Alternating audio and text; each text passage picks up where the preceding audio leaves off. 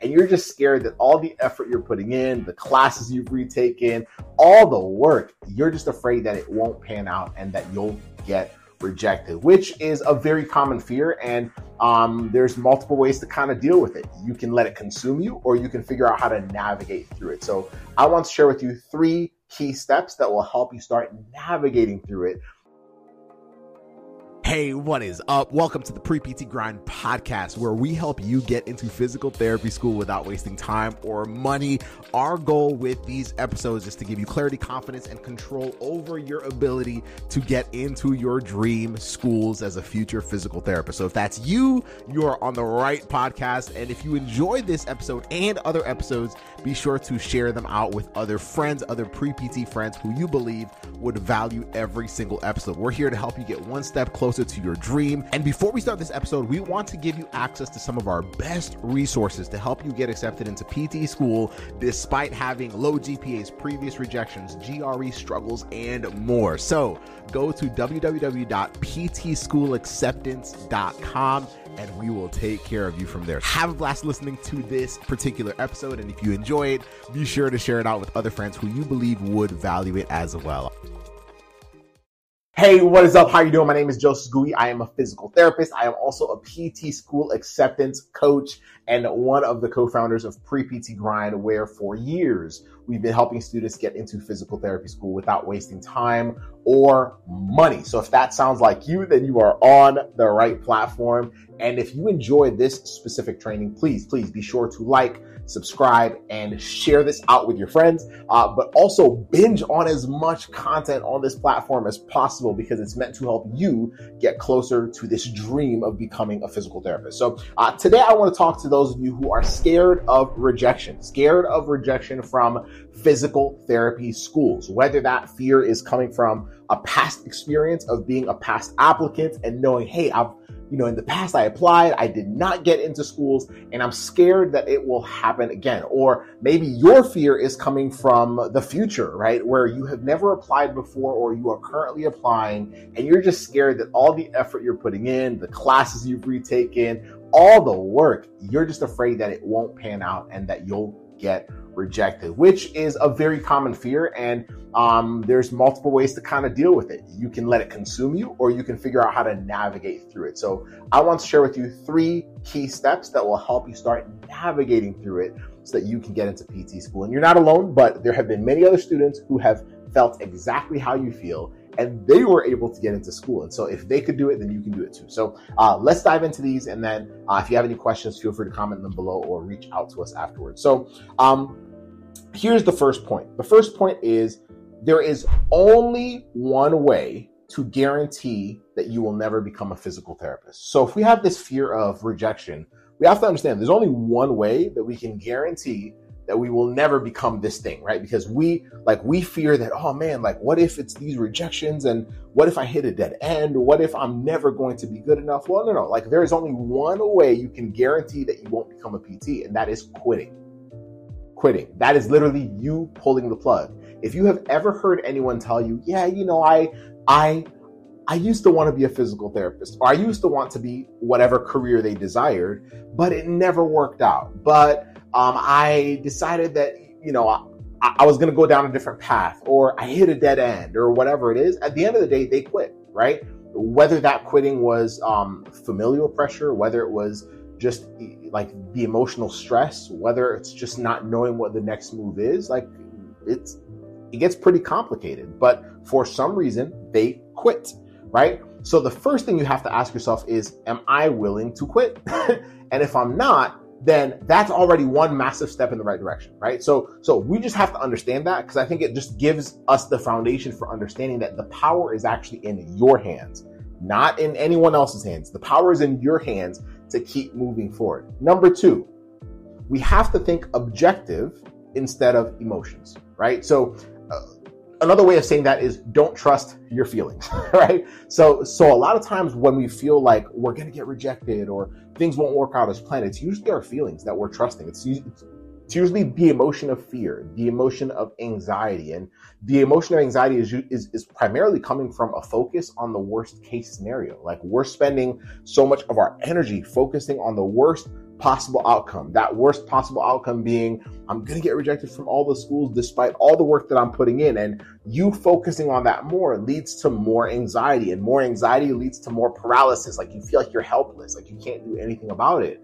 And because you feel like you can't do anything about it, you end up not doing as much as you're capable of. And ultimately, you end up kind of getting to the conclusion that you feared you would have, right? Whether that's a rejection letter or whatnot, right? So we have to think objective. And here's what that means. What that means is number one, like I said, do not trust what you're feeling. Number two, I have to understand that this is a clarity and control game. What that means is I need to first of all get crystal clear on where I am at in my pre PT journey, whether that is academically, whether that is in regards to what my blind spots are or what my weaknesses are. This is where usually having a mentor or a coach or a guide or someone that has been on this path already, that's usually where they become very, very valuable, right? Um, you know, uh, control being understanding what can I control. A lot of students that end up spiraling and, and overwhelming themselves or feeling stuck, a lot of the times it's because they are focusing on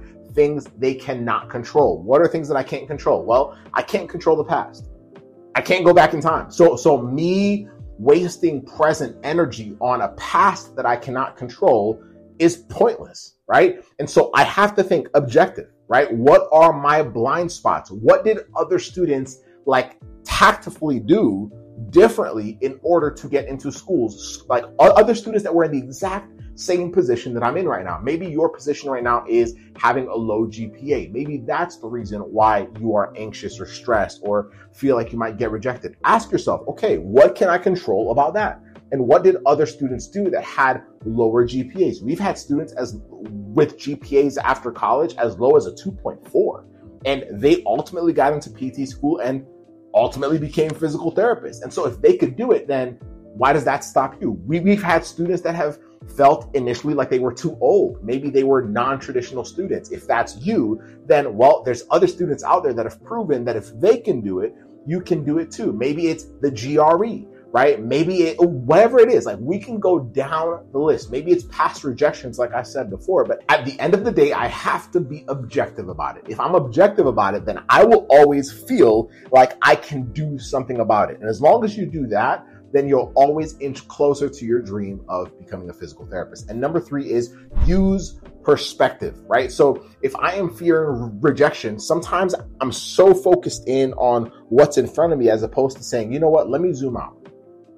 Let me zoom out. If I know that I need to take an extra year to retake classes, well, maybe I don't want to, but five years from now, will that matter?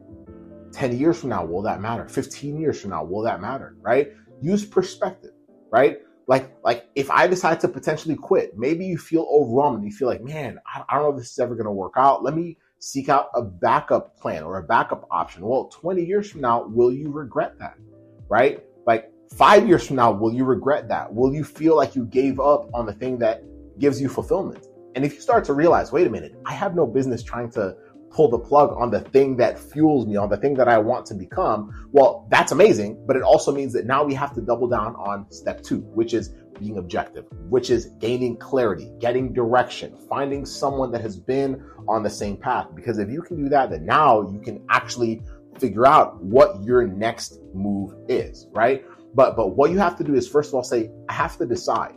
I have to decide that this is what I'm going to do. I have to decide that I'm going to be a physical therapy student despite what my challenges are right now. I also have to say I'm going to be intentional about putting myself around other people like myself, other people who have previously been in the exact same situation that I'm in right now because I will be able to gain inspiration from them and clarity, like tactful clarity on what they did differently in order to get to where they are now. And the last thing is I have to lock in.